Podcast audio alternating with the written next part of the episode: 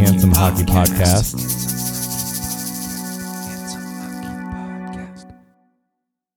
It is time. It is time for the hockey. With that, it's episode 72 of the Handsome Hockey Podcast here in desolate, rainy, dreary, cold, broken Portland, Oregon. It's gray. yeah, this is when- until July. This is when the uh, seasonal affective disorder really starts to set in. It's like, ah, sunlight. That's nice. I only get 20 more seconds of it. you watch Portlanders run out of their houses and apartments and just like strip down into their skivvies and they're like, ah, and then the cold gets them and they have to quickly rustle the clothes back on. Right. Your scheduled sunshine today will be from 3:30 to 4:20 p.m. give or take 50 minutes. Last Saturday, the sunshine was showing, and I know we're a hockey podcast, but first and foremost, I'm a Michigan Wolverine, and I just got to say, the sun was shining in Columbus, Ohio this weekend, where the Michigan Wolverines beat the ever living shit out of the Ohio State Buckeyes. It was decisive. It was very decisive. And then they partied it up very well. They planted the flag on the Ohio O, They slid around on the ice at Yost Ice Arena when they returned home. which is so funny because, like, okay, Jim Harbaugh, he like comes out and he's like waving his whole team under the ice, and you see the ref like, no, no, go back, get out of here. Yeah. and, and then these football players just coming in. And Jim's like, nah, this is us. Sorry. JJ McCarthy walked over to Erik Portillo and like gave him a bro hug in his crease. like, you know, the hockey team's just thinking, you know, we're really good too. Yeah, these are things that you can get away with in college and maybe at the Arizona State slash Arizona Coyotes uh, rink, but uh, probably nowhere else in hockey. yeah, I don't see this happening at Miami of Ohio anytime soon. No, unlikely. Um, but yeah, go Michigan, boo Ohio State uh, for more reasons than just football. and for this Saturday only, fuck Purdue. Uh, as us Illinois graduates like to say, per don't. yeah. Isn't Perdue in French to lose? I think so. Yeah. and also to like Purdue is American for making a bunch of money uh, selling opioids to people that are probably you know also addicted. Perfect. Yeah. So you know what? All around, you know what's stupid? Giant drums, engineering schools, and West Lafayette, Indiana. On top of Ohio State sucking at football, I mean they're only eleven and one and going to the Fiesta Bowl. I mean that's uh, that's effective loserdom for Ohio State. Yeah. like that's what's so great is their butthole is so tight. They lose two games or one game in a season, and well, it's over and time to tear the whole thing down. Ohio State also shitty to people in, in hockey. It turns out this and this happened a while ago, but like didn't really receive a whole lot of traction. which is part of the problem because Part of the problem, yes. yeah. So Ohio State player Kamil Sadlocha allegedly called Jagger Joshua on Michigan State a racial slur during the game and was overheard by a referee who immediately got in between them, assessed a game misconduct penalty, and sent Kamil Sadlocha, now more sad than Loca, home. And he got sent home Got from the team. sent home. He has not been kicked off the team. Sorry. Yeah, I misspoke. Yeah, I think I think we can drop the allegedly here. Like he was assessed a penalty in the game. Like he he did this. Right. And what's very kind of, I don't know, funny, sad, telling is Ohio State immediately goes into like PR defense mode and just puts out these like verbal diarrhea press releases. Oh, you know, we decry this and but also they kind of defend the guy saying, well, there's not a uh it's not caught on camera. You know, we don't have a recording of it, and so there's not definitive evidence. I mean, generally, at least in my refereeing experience, if the referee witnesses something and assesses a punishment, um, that's all you need. That's like the judge of the game, you know, they're who you have adjudicate the game. Like, who else do you need to hear it from that this guy said something distasteful and offensive? Like, it- it- I don't know. It's kind of amazing that Ohio State and the Big Ten have kind of buried this and forced Jagger Joshua and his brother to basically tweet the Big Ten control over their hockey league into oblivion. It's even more embarrassing because the Big Ten then actually did an investigation, you know, scare quotes investigation, and did not punish anybody further. And it's like, what the fuck are you doing? Yeah, it, I mean, they did send this kid off the team, and who knows what happens for team punishment. Like maybe the Big Ten is saying, okay, he's being punished appropriately by the team. We don't need to level any additional things, but they're also kind of fumbling the ball and They're punting. showing that yeah that, that that they like that they're kind of powerless. I guess it, it powerless or just unwilling. And either way, I mean, I know the Big Ten babies Ohio State in all facets of the game, but come the fuck on, man. Yeah, like this right. is this is a moment for you to step up and say, you know what? These are our values. This is the punishment. Mm-hmm. This is our statement. And instead, they were just like, oh, no other, no further punishment at this time. right and like And that's it. You could have just suspended him indefinitely for the rest of the year, as that would be fucking performative, but also send a message. And they declined to even like send a message. Like, you know, just suspend him as long as the team suspends him. Like you you still have some sort of ethical high ground then. But nah, no, we're just gonna defer and pretend like this didn't happen. And also send these like weird mixed messages saying, well, we sort of don't think that this is that bad because we don't have definitive evidence and blah blah blah blah blah. And it's like, come on, you guys. This is so fucking obvious. Stand by your referee.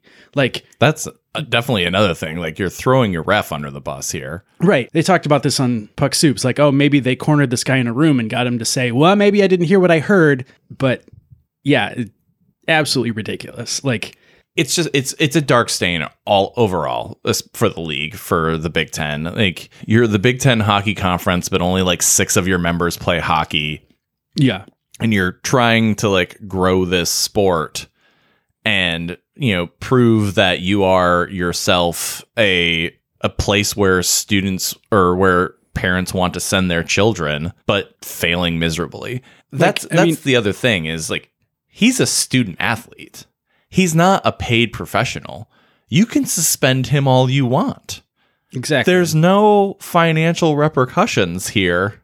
He's not getting paid to play college hockey. He's going to school. So you suspend him. He just stays at school and then he can play next year. Unlike the football team, he is there to play school. Yeah, he, he has to. Yeah. Although honestly, I think all the athletes at Ohio State are just just hanging out.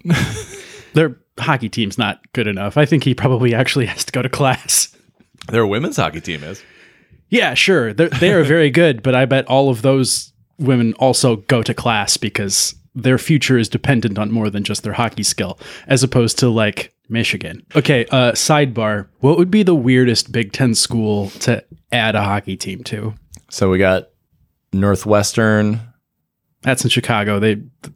Illinois. I think it like my first guess is Iowa. I was gonna say it's got to be Yeah. Iowa. That's so fucking funny. Nebraska has uh, Nebraska Omaha already has a team, so it's Mhm. not unprecedented in that state. but that's also. Oh wait, no. Uh, the Alabama team. That's the really weird one. Alabama Huntsville and Mhm. Arizona State. Right. But I mean, the, the Alabama Huntsville one, like, there's a specific reason why they had a hockey team going back a long time, and it has to do with uh, the Manhattan Project. Oh, You know that? No. The story?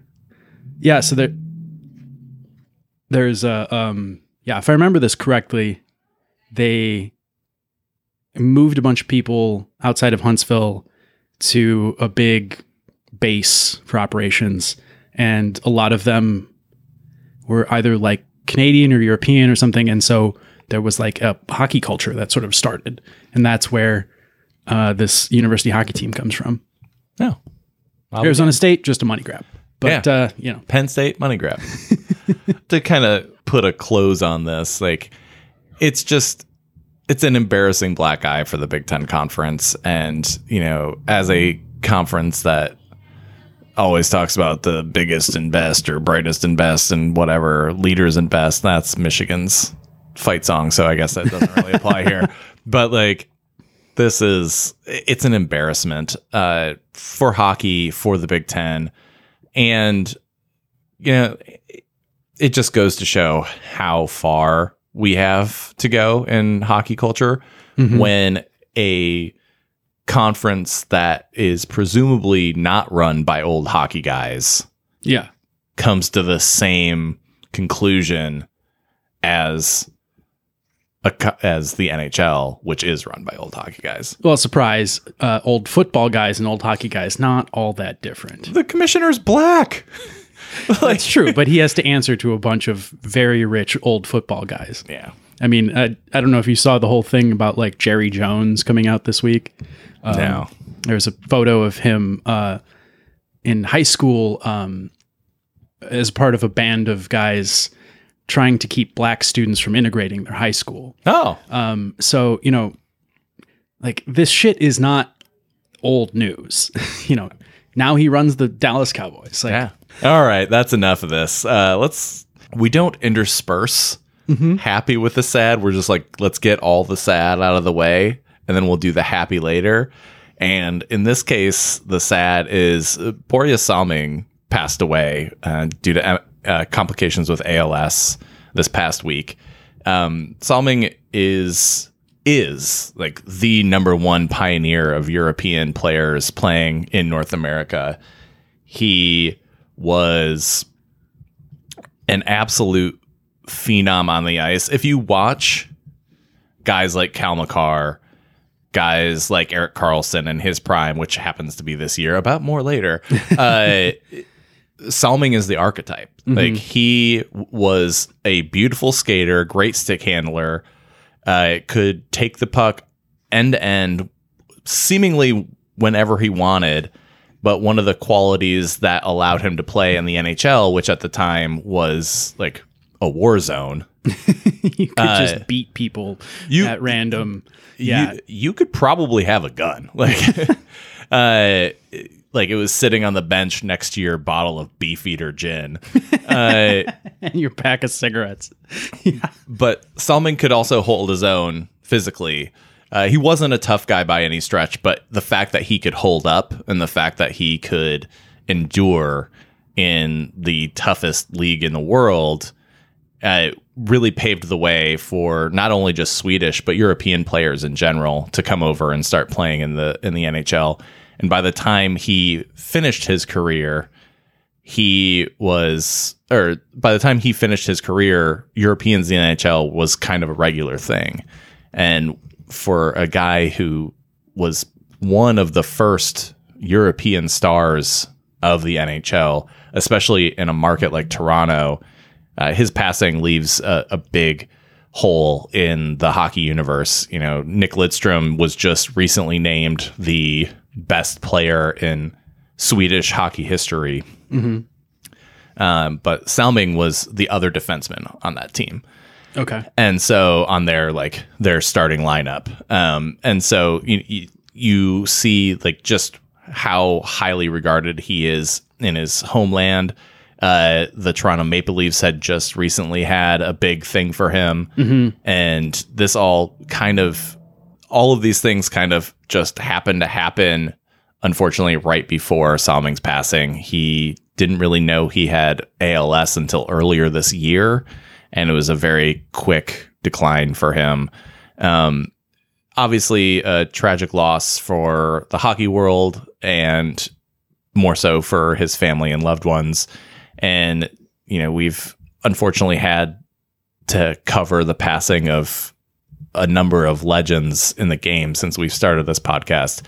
And Salming is just right up there as like both from a skill but also an influence like maybe one of the most influential players in NHL history, just in the fact that he opened the gates for Europe to come and play in the NHL.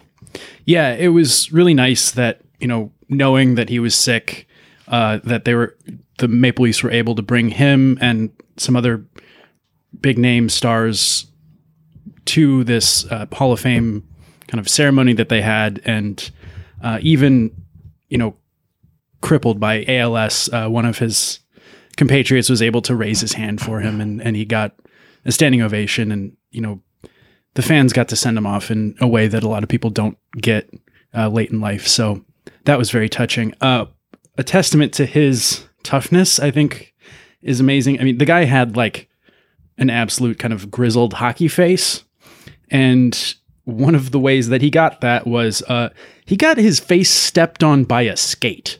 Um, like, it, there's pictures, gruesome pictures online of him getting like 200 stitches between his like above his eyelid to the side of his mouth uh, because someone sliced his face open with a fucking skate in the middle of a brawl.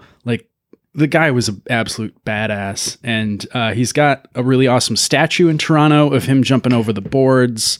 Um, yeah, it, all the things you said, everybody loved him. It sucks to see him go, but he lived an amazing life, and uh, no doubt will be missed by many. Also, in bad news, but uh, maybe sort of retribution level bad news. Uh, Rachel Doerrie has filed a discrimination lawsuit uh, against the Vancouver Canucks and more directly against uh, Assistant General, General Manager Amelie Castonguay.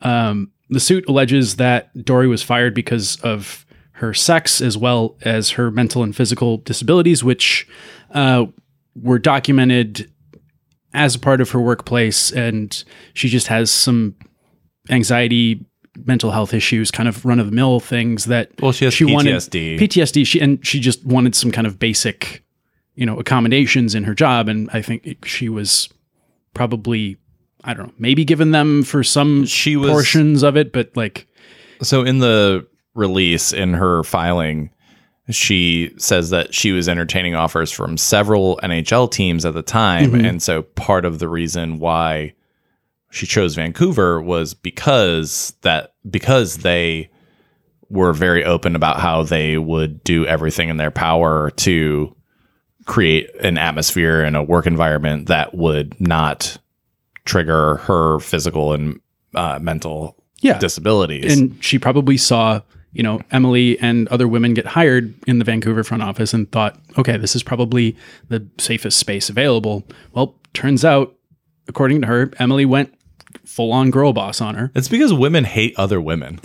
It's like they can't see each other be happy. it does seem to be that way sometimes, does it? Yeah, I mean, at least in this professional world, or at least in the high Yeah. pressure professional world of sports, uh, it does kind of seem like there is a lot of motivation for women to throw each other off out of the boat to save themselves in some ways.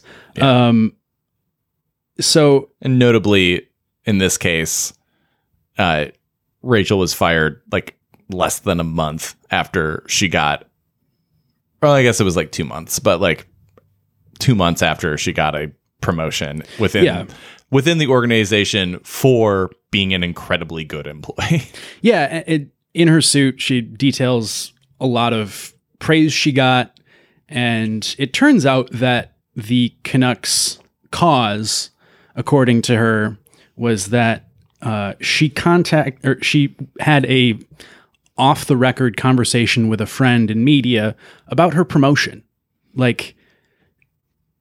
It's like the Canucks fired someone for using LinkedIn. Yeah, exactly. And she also posted the link or posted the story About the her article promotion. in her own, not the Canucks, in her own personal social media. Right. Uh, uh, meanwhile, Mike Yo, also on staff, uh, did the same thing. Still employed. Yeah. And the the crux of this is that in a meeting between Castonguay and Rachel Doerrie, Castonguay said that she didn't think that she had the aptitude to do the job mentally, which is not something you say to somebody who has a, men- a documented mental disability. No, not at all. uh, also said that because of the fact that Rachel had posted this article that talked about Bruce Boudreau praising her openly in an interview, that Rachel Doerrie was not important enough to be cared about, and no one in the media is your friend. Yeah. Uh, I mean, sure, it's important for sports people to approach the media with caution and give them, you know, be judicious about what information that they give the media. But this is information about her fucking promotion. Nothing else. No, you know, practice shit. No, nothing about hockey.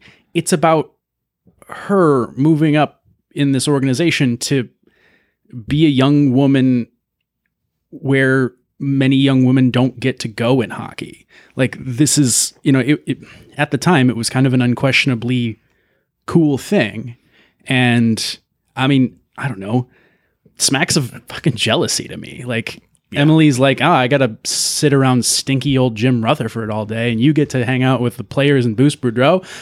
Fuck you. Like, I don't know. yeah, like there is there is definitely some like cattiness involved here, and of course, uh, Castonguay and uh, Bruce Allvin, the the GM, categorically deny that this happened. Um, of course. yeah, of course.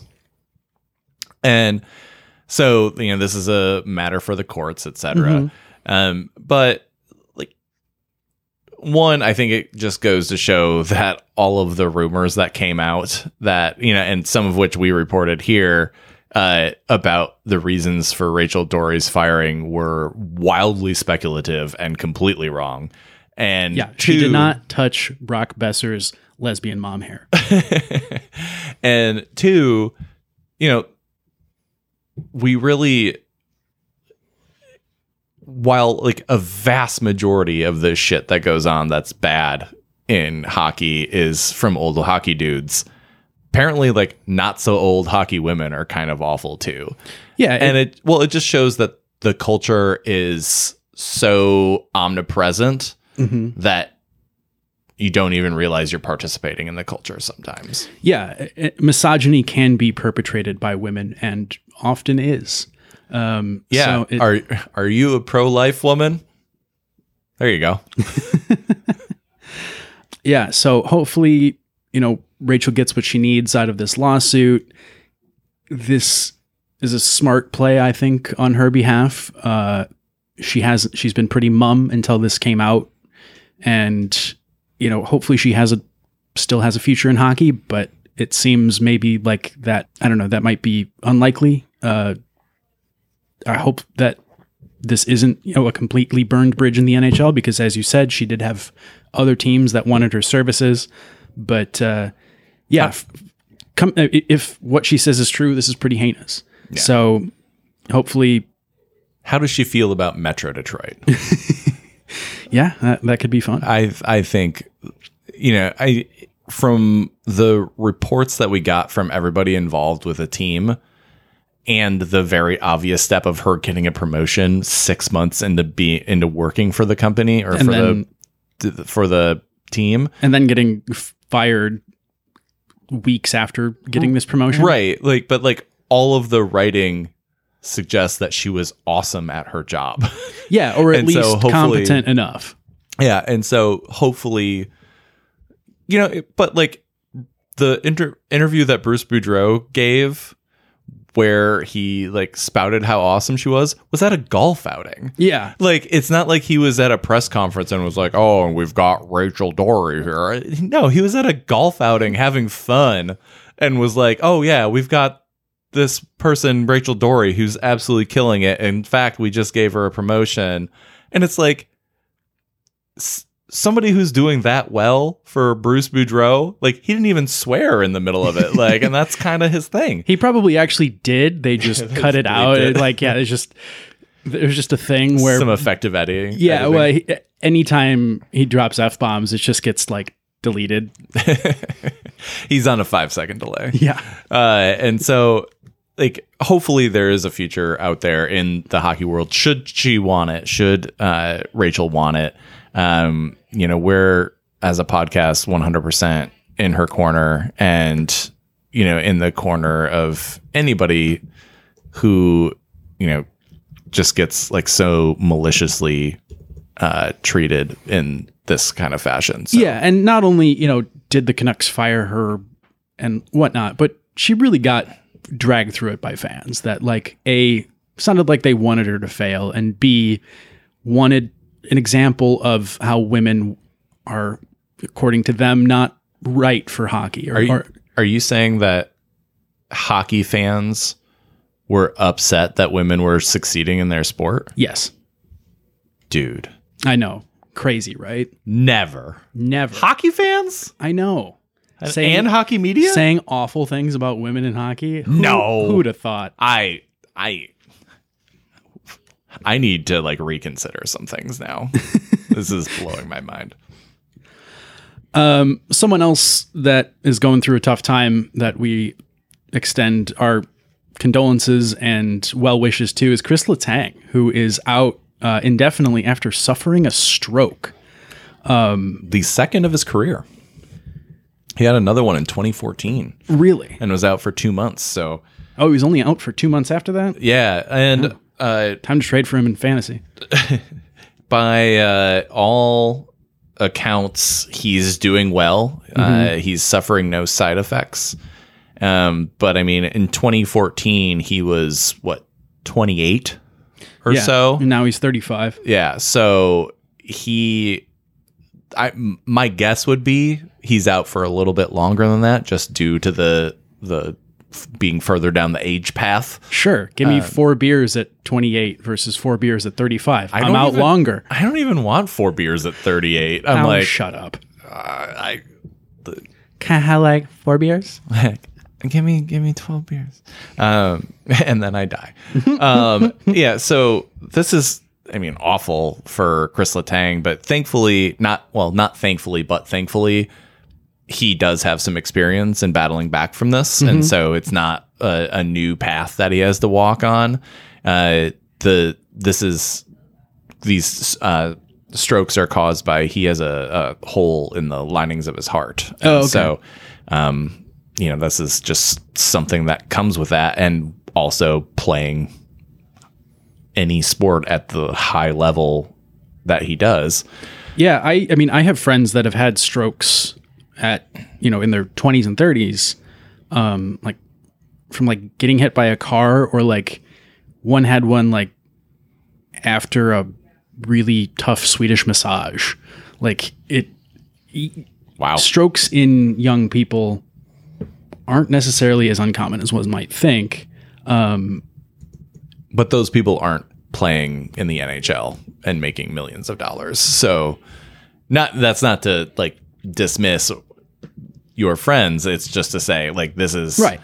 a very different circumstance. Like one, you have somebody who is incredibly physically fit, like at the level where he can play NHL hockey games, mm-hmm. but also that physical fitness is what is relied upon for him to in, to continue doing his job. So Well, and a stroke is not necessarily, you know, any sort of indictment on him, somebody's physical fitness. Like, Right. uh, it, it happens to the fittest of people, and obviously, someone around him or he himself uh, is well versed in identifying the signs of a stroke. yeah, Uh, which you know, let's go over right now. Uh, the acronym for uh, identifying the signs of a stroke is FAST. Be fast. Uh, face, arms, speech, and time is how you identify a stroke. Uh, so often someone will have uh, par- uh, something happen to their face; they can't move part of their face. They'll have balance issues. They'll their eyes, uh, you know, may roll or be blurred or lose vision. Um, they'll experience weakness or pain in one arm, and maybe weakness uh, shows if you raise your arm, one might drop down. Uh, and then often speech is slurred, and that's maybe the most identifiable identifiable sign. Um, obviously, I'm having a stroke. not to be confused with just the times when you've been given four beers. Yes, not to be confused with that. Um, so yeah, our hearts go out to Chris. Hopefully, he can battle back from this quickly and safely and resume what is probably a Hall of Fame career. Oh, absolutely, an all, a Hall of Fame career. He's got what three cups and playing at an extremely high level. Mm-hmm. Yeah, he's going to the Hall. Possibly going to the Hall. Mm-hmm. Erik Karlsson. Yeah, he's uh, making his case seem more and more ironclad as this season goes on because, well, he is on a roll. Before this season, would you have put him in the same category as a PK Subban as somebody who was incredibly good for a maybe not super long moment in time? Yeah, I mean, maybe his moment was a little bit longer and he was a little bit better. But yeah. Oh, yeah. I mean, um, Karlsson was the best defenseman in the league for probably three years. yeah, it, it just seems like he has finally gotten fully healthy and must be, I don't know, in the best shape of his life or something because he is putting up goals and points uh, at an insane rate and like single-handedly keeping San Jose out, out of the Bedard sweepstakes. So uh, it might actually be in That's why they want to trade him, really. Right. I was going to say he might be getting himself out of town because all of a sudden his $12 million contract looks uh, more and more swallowable. Palatable. Yeah. Uh, if maybe they can retain some money. Um, because they got to get rid of him. They got to get rid of this dude. Yeah, I mean, he's got two Norrises, and so Karlsson was probably a Hall of Famer already. Yeah. two well. Norrises, I think, puts you in there. but like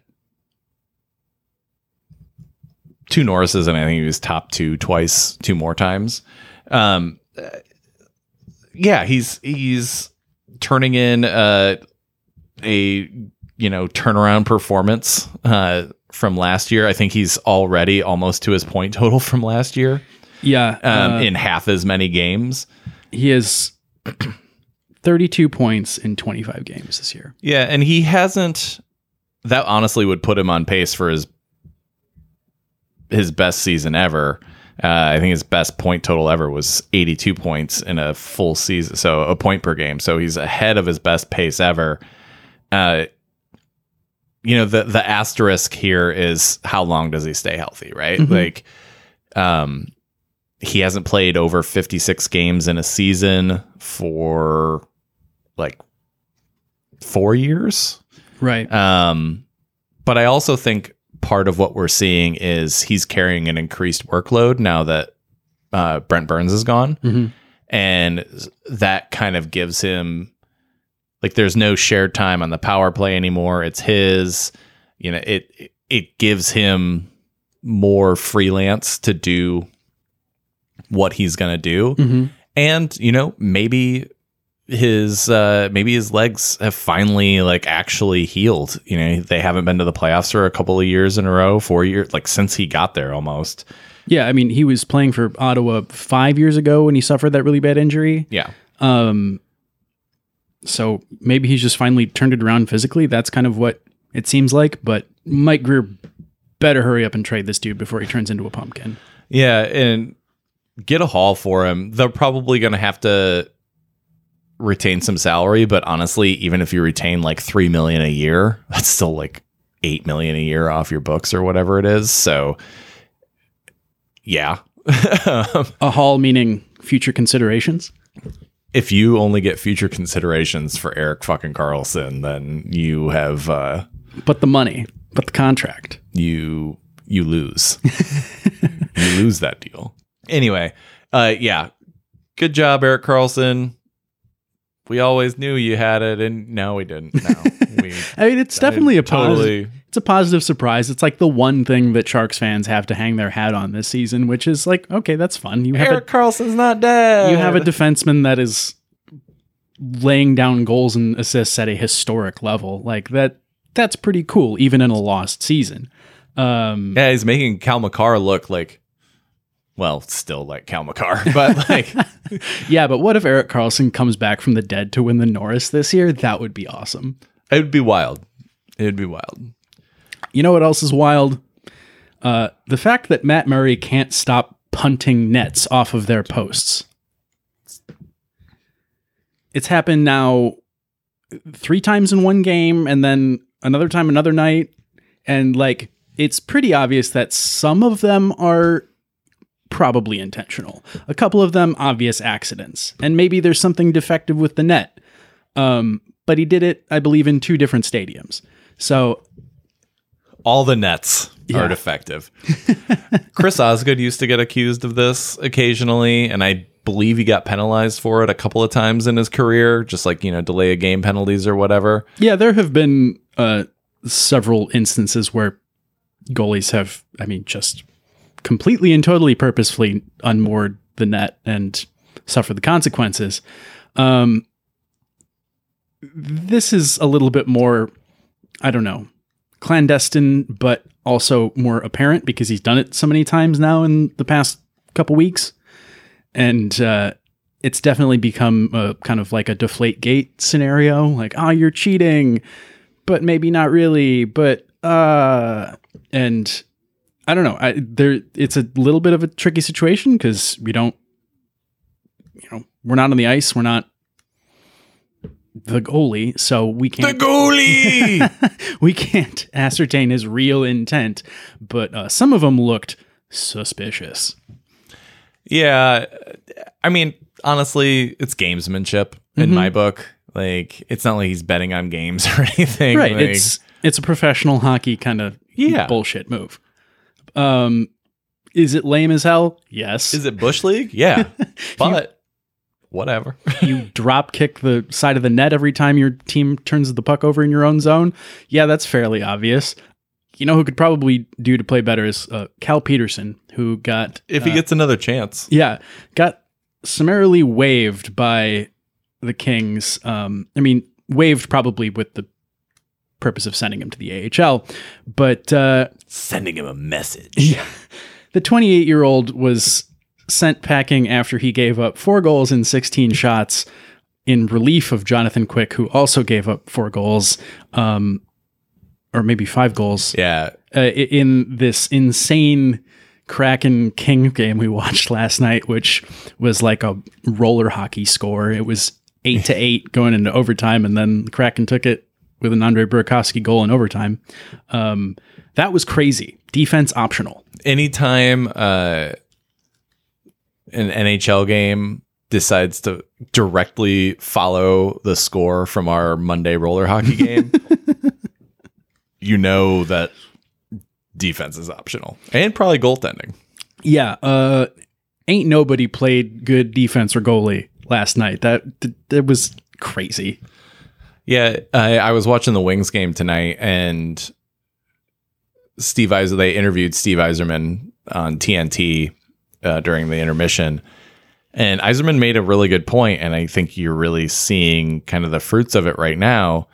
You know, with 32 teams in the league, that's 64 goalies, and are there really 64 NHL caliber goalies out there? Uh, Survey No. says no. Yeah, yeah, I mean, some teams don't even have one. the Kings don't have one. Chicago, they don't have one. Uh, The Red Wings finally got one. yeah, Yeah, eh, like every team in the league is hunting for goalie help hmm outside of like New York and I mean, New York Tampa. and Shesterkin has not been playing well recently. So, like, But he's still he's still OMG Igor, right? sure, Like, yeah, it just even the best goalies can be slumpy. Yeah, this year it's like Connor Hellebuyck for Yeah, for Vezina. Yeah, and uh, competing against Martin Jones, who has the Kraken playing really well, and uh, he has usurped Philipp Grubauer as the starter.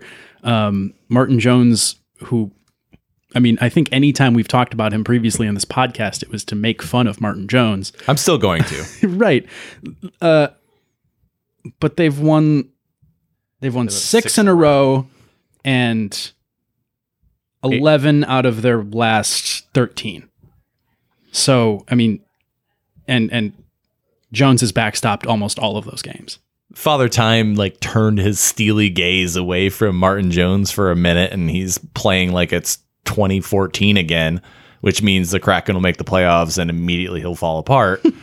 but see, I told you we were going to still make fun of Martin Jones. Of course. Um, but I, I feel like the Kraken are one of the best, like most feel good stories of the season, right? oh, Like, absolutely.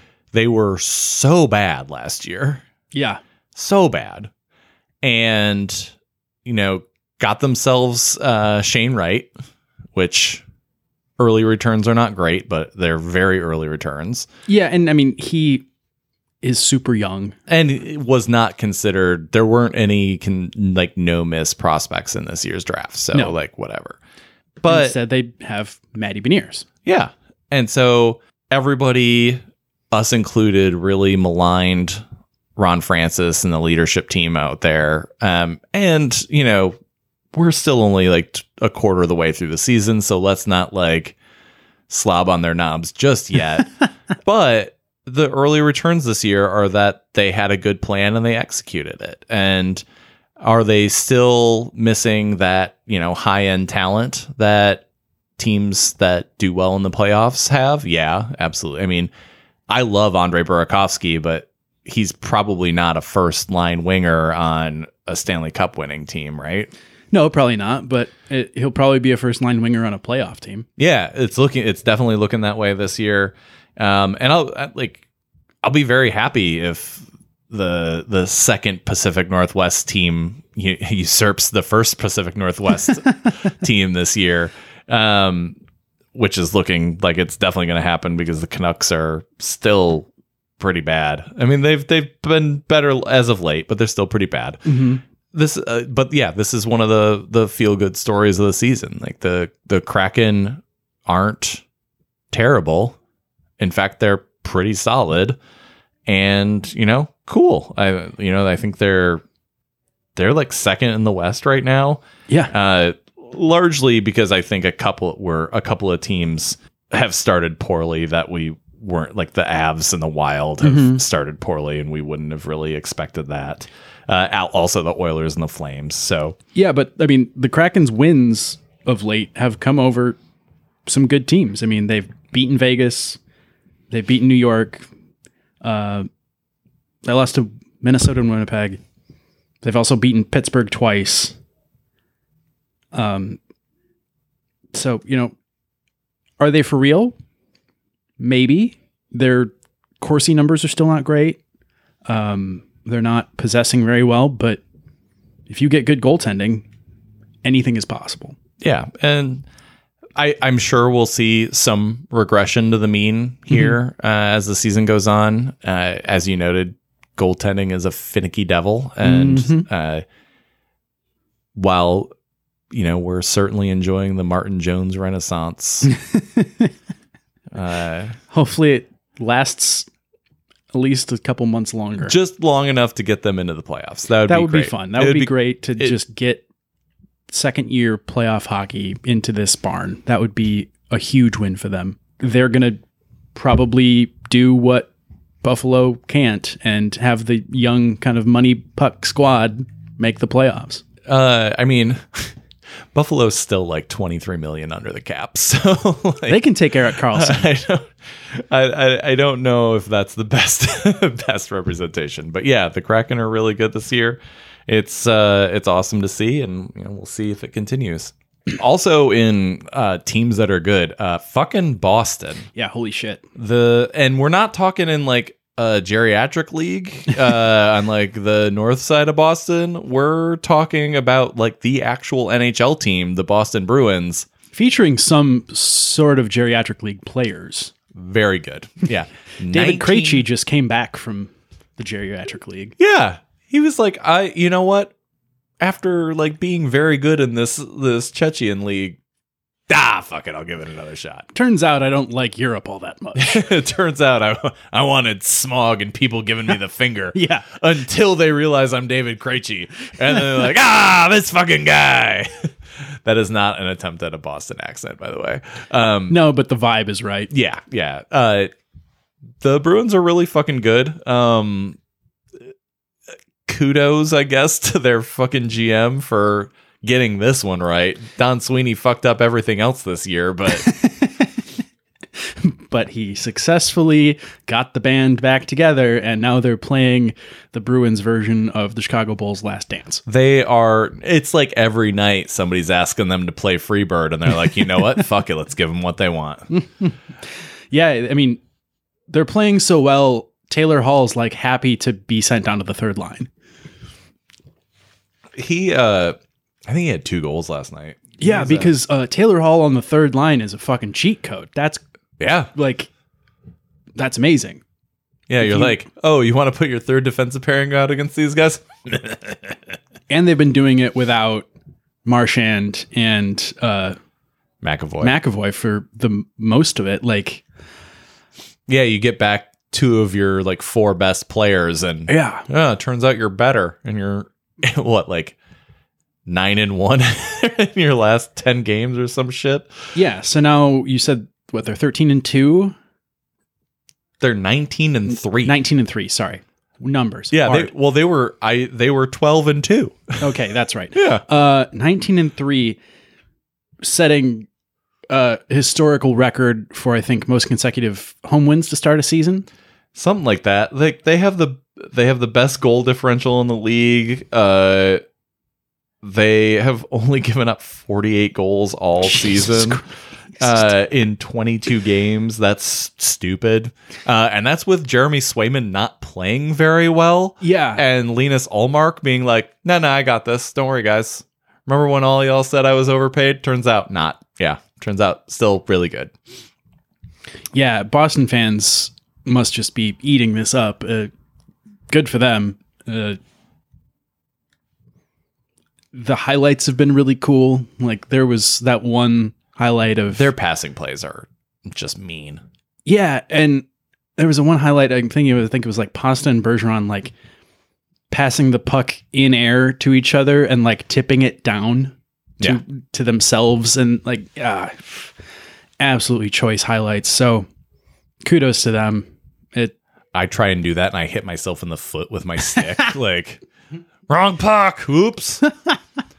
yeah. Uh, no, the, the, it's it's awesome to watch. Uh, like on the other end of that spectrum is the Devils, who are incredibly young and are also just flying. I think they have the same amount of points, but like a couple more games played than than Boston. yeah. The crazy thing about the Devils is their possession numbers. Their their Corsi numbers are in like the absolutely untouchable category. I think That's a cheat code. Uh, that speaking of cheat codes, yeah, I think they're like above 65 or something or like 70 yeah. like possession they're they are possessing the puck and taking 70% of the shots or something like that that's ridiculous Yeah, and honestly, maybe my favorite team to watch this season are the Devils. yeah because they are all just wheeling and dealing and, They're absurd. and like Jack Hughes hasn't been taking the full star turn that people thought he might this year but he's still been good he It- just hasn't been They haven't needed him to. yeah they, Nico Hischier is really kind of the motor of that team it seems like yeah. I mean- well, they've got Hischier and Jesper Bratt, Jack Yeah. Hughes, and like, yeah, and this is with Ondrej Palat just like on IR and Mackenzie Blackwood. Like they they're doing this with their second and third string goalies. Um, actually, they're doing this with their third and fourth string goalies. Because their goalies don't need to do anything. They're possessing the puck at such a ridiculous rate. Yeah, but like Bernier's on long term injured reserve. Mackenzie Blackwood's hurt. So it's like Vitek Vanecek, Nico Daws, and Akira Schmid are their goalies. And it's like, yeah, right? Like, and Vanecek, turns out both of the goalies that Washington gave up on last year are good. Uh, Their goalie is Smee. yeah. or Schmiegel. Actually, I prefer Shmee. That's better. uh, Hook is so good. And, you know, they're kids too, right? Like their average age of their forward group is like 24 years old. That's that's ridiculous. And that's with like Erik Haula and Tomas Tatar on that team. Like their average forward age is so stupidly young. Okay, so their yeah, their five on five expected goals for has returned to earth somewhat. Around Halloween, it was at it was at like 67%. That's un- unspeakably high. It is now down to like 61%, which is still absurdly high. That's sub superhuman. like How a- dare they? Like a very good team is like 55. yeah. That's crazy. Dougie Hamilton is doing a good job. Oh, he's having a fucking blast this year. He's having a night at the museum. he has every night at the museum if he wants. Uh, but on the flip side to good, we got Tankathon. Bad? Bad. uh, Chicago. Mm, bad. Bad. Uh, Philly. Bad. Bad. Yeah. And Uh, I mean, they've finally been both been bad after they started like as a fake 500 team. Both of, I mean, wasn't Philly like one of the four undefeated teams a couple weeks into the season? Philly was uh, like first in the East for a little bit there. They were flying. And- and Flyers flying. I hate myself and I want to die. Um, you know who else hates themselves and wants to die is John Tortorella, who, uh, yeah, even when they were doing well, he was like, "This ain't gonna last." And, Yeah. well, he was right. Yeah. Well, they they're banged up right now. JVR is hurt. Konecny's hurt. Uh, they've, uh, I mean, Tony DeAngelo's there, so Yeah, um, that's, that's- a bummer. He got it. He got his face mashed by Oliver Wahlstrom the other night. That I was, pretty hoping. great. I was hoping we could talk about this. I mean, who, who better to mash his face in than the human Bratz doll, Oliver Wahlstrom? I uh I jokingly but only half jokingly joked about awarding hmm uh Oliver Wahlstrom a point in fantasy based 1 point per face punch on, Tony Tony DeAngelo. Yeah. Uh and I would have done it except it would have set a precedent where I had to do it all season. right. I, I love stupid prop things in fantasy, but we'll have to find some way to incorporate like I don't know Tony DeAngelo hits, hits on face Tony punches. DeAngelo. then I'd have to watch like every Philly game too. no, that's a stat. Fantrax has it. Oh, good, good kill. Um, Fantrax has everything in terms of But yeah, uh, Oliver Wahlstrom looks like a character from an early 2000s sitcom like the OC. Like he has he has Nick Lachey hair. But now, Yeah, right in 2022. yeah, he's not an LFO. he's He likes girls that wear Abercrombie and Fitch. eh, well, I mean, actually, I I don't know if I've ever dated somebody who wore Abercrombie and Fitch. Abercrombie and Fitch is uh they're they're on a on a comeback. They Uh, make they make uh, NHL jackets. yeah, a- and they make uh, cargo shorts, which are having a having a comeback too. Uh, apparently, dirtbag chic is in these days. Remember when? I mean, you're a couple years younger than me, so like when we were in like elementary school, junior high, Mm-hmm. somewhere in that era, where like if you wore Abercrombie, you were fucking cool. Oh yeah, I was I was crazy about like the brands I didn't have, and like it, it, you, it was like I found this moment and just woke up in middle school somewhere. It was like, oh, everyone is that is cool has this thing that I don't, and I like. I started to be able to like look at the back tag and tell if it was like real Abercrombie or like a fake. Like it was Man, how sad are the people who had fake Abercrombie? Yeah, for real. I mean, what's They're probably still wearing fake Abercrombie. what's sadder, fake Abercrombie or real Aeropostale? touche?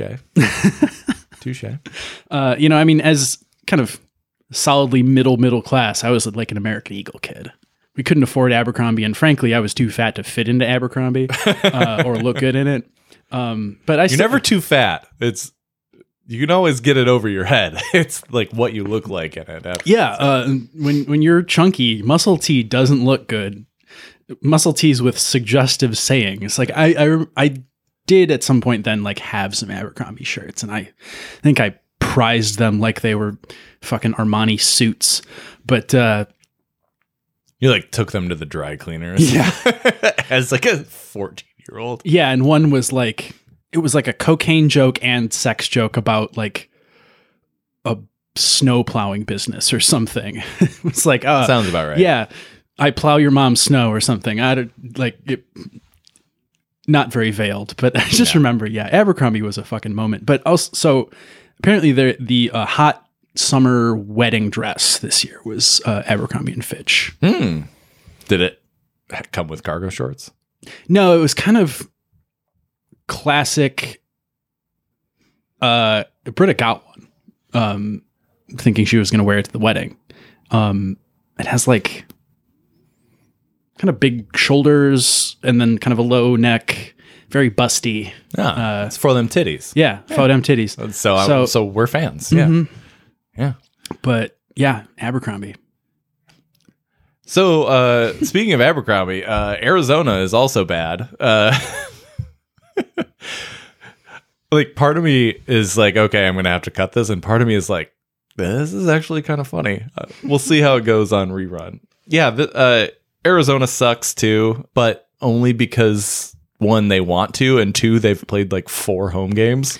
I feel so bad for them. Like they're basically traveling salesmen right now. This now. is their new normal. they're living the life of George Clooney from Up in the Air. It's all because they can't play weekend games because the Arizona State Sun Devils hockey team is playing on weekends. Which like that's got to suck as a professional to be beholden to a college in such a way. But then when you are actually at home, apparently it rocks. Apparently it's just full of drunk college kids and they get really good vibes and and it's fun. So maybe they get to play at home again and enjoy it, but this has got to be a super bleak season for those players. yeah, I mean, There are reports that their new stadium project is moving, so that's at least There's supposed to be a vote. here this week, I Yeah. believe, on whether or not they're going to move it forward. And the fact that they're doing it in Tempe, who housing them right now, Mm-hmm. that's pretty cool too. Like, fuck Glendale. Yeah. like, you want to build a stadium in Mesa? Eat my ass. I would probably rather be in Tempe than Mesa. I mean, Oh, I- like, oh, hands down. Yeah. Mesa is rough. yeah, my grandma used to live in Mesa, and it is ninety five percent mobile home parks. I've been to Phoenix twice, and both times it was like, "Oh, we're in Mesa. How did you know?" I know. They're like nice mobile home parks, sort of, Uh huh. Some of them, yeah. but uh, yeah, it. Uh, It's not where you go to retire; it's where you go to retire and die. it's for you to go to retire from retirement. And then, so below Chicago, Philly, and Arizona somehow is Anaheim. I mean, there's it. There's like a 50 foot pile of shit between them, and then there's Anaheim. Anaheim is somehow uniquely pathetic this year, Speaking of where you go to die, that's where John Klingberg went to die. apparently. Um, and I mean, So much Poor- for betting on yourself. poor John Gibson decided to turn into a pumpkin the one year I did not draft him in fantasy hockey. I'm so glad about that. He, but uh, uh, they need to get rid of him and just like Yeah. let him go try and resuscitate his, you know, emotional uh, standing somewhere which else. I'm sure he's going to be a buy low for somebody at the deadline. Like that's maybe one of the few pieces they have to trade now uh, after they got rid of a lot of Josh Manson and they have like Cam Fowler and Yeah, I mean, Adam Henrique and uh, Kevin Shattenkirk. Mm-hmm. Um, yeah, those guys. Um, but yeah, I there there's not a lot left to siphon off there. And I don't mean, think. Trevor Zegras is holding their fans' attention with amazing goals and, uh, you know, crazy highlights. But the crazy stat to me is between the start of the league year, uh, what, like October 13th, something like that, and November 23rd, they have yet to win a game, or until November 23rd, they had yet to win a game in regulation. All of their wins were in overtime or shootout. that's that's bad. That is that is a- Uniquely a, u- bad. Yeah, unique kind of pathetic. And so they are in pole position for the Connor Bedard sweepstakes. Yeah, they it's they have such a ridiculously young team as well. Like, eh, well, let me rephrase that. They have a ridiculously young team, except for a bunch of people who they're about to try and trade at the deadline. Yeah. like But I mean, they also didn't have room for like Sonny Milano either. So, uh, No, they did. They just didn't want him. and you can sort of see why, but he's definitely also a talented young goal scorer. So I don't know. If you're a rebuild, I feel like that's a kid you kind of want to keep around just to see where he goes. But may- I, am maybe they trust just, Pat Verbeek, man. Pat Verbeek yeah, put work in in Tampa and Detroit, Mhm. and losing him actually was really bad for the Red Wings rebuild, honestly. Um, but at the same time, I, I I trust him in his ability to kind of rate young players effectively. So, yeah, agreed. um, anyways. So going from tankathon to human tanks, uh, Sounds good. Pat Maroon got fat shamed by yet another person again, but uh, a little bit differently this time. I mean, you know, he.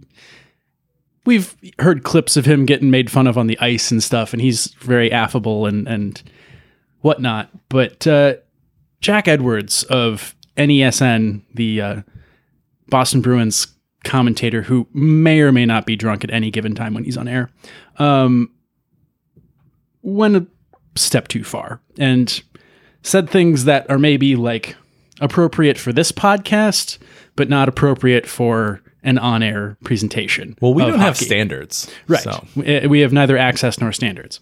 He has uh, ostensibly, well, he should have both, but I don't know. Maybe not so much in the standards category these days. I, I have a hard time believing that he has standards because like he is one half of the worst commentator team in the NHL. They're bad in that they're just like unabashed homers and like I kind of enjoy their banter because it is sort of like a podcast at times. I think Even that's Boston fans are like, eh. right. They don't like him that much. It- it- same, but yeah, it- his his comments were uh, talking about Maroon's weight and saying that you know, 238. Well, it's probably not that anymore, and uh, because he's it's something about pizzas, eating whole Right. pizzas, and yeah, and then then he said like oh he's he's fasting you know going four hours without a meal is intermittent fasting and it's like that's a normal amount of time between meals for a human being uh it, that's that's eight o'clock to noon so that's breakfast to lunch yeah. um And everybody has a snack between their noon lunch and their like seven o'clock dinner or whatever. yeah i mean in context it was You know. Not horrible, but like douchey, oh absolutely just totally douchey and uh, which is par for the course for Jack Edwards. Really. Absolutely. I mean, I'm sure that's why the people who like him like him. So you know what Pat Maroon of many jet skis and several Stanley Cups did is he Bought took, another jet ski. no. Oh, I mean maybe. We don't know that. But uh he took the high road. Um he tweeted that he was sending $2,000 to Tampa Bay Thrives, which is a nonprofit that supports people who struggle with mental health and substance abuse issues. And uh, seems like maybe Jack Edwards could use some of their services. maybe Tampa Bay Thrives used that money to buy a jet ski. I mean, $2,000, Anybody use jet ski? yeah. What better to help with mental health and substance abuse issues than a jet ski? Probably counseling and like real therapy and stuff. But like outside of the things that everybody should be doing who suffers from those maladies, having a jet ski is way up there. Yeah, I, I think that there's some amount of therapy that is accomplished by just riding a jet ski I mean, at full you- fucking speed across a lake in the middle of the summer. my my best friend growing up his parents lived in this cool house in uh, like the downtown area of a small midwestern city and they bought a house on the lake. And i was like oh this sucks. I loved their old house. I'm never gonna like the new house. What? You got a jet ski? I'm in. And uh yeah you can have a lot of fun and cause a lot of mischief on a jet ski. So uh yeah all in on Pat Maroon's jet ski lifestyle. Tampa Bay is the perfect place for him for that. Um, but this is like Pat Maroon is not famous for, but has a history of going back and forth with various media personalities and just like jokers online. Mhm. And in this case, he was like, nah, fuck it. You know what? I'm going to do something for the greater good. Right. And, you know, immediately uh, Steven Stamkos retweeted it and he donated as well. And it kind of created, as a lot of these things do when athletes or famous folks donate to a cause, a lot of people are like, you know what? I've got some change laying around. Fuck it. I'm going to donate too. So there was a nice little surge in donations to Tampa Bay Thrives because of this. And uh, all because of, you know, some douche hole in the in the Northeast decided to like flex his douche hole muscles. Uh, you, you- how are you not using the term masshole right now? That's how I want to. That's what I want to know. I'm embarrassed for myself. But yeah, Pat Maroon did what Jack Edwards was obviously unable to do and read the room. Showed some decency.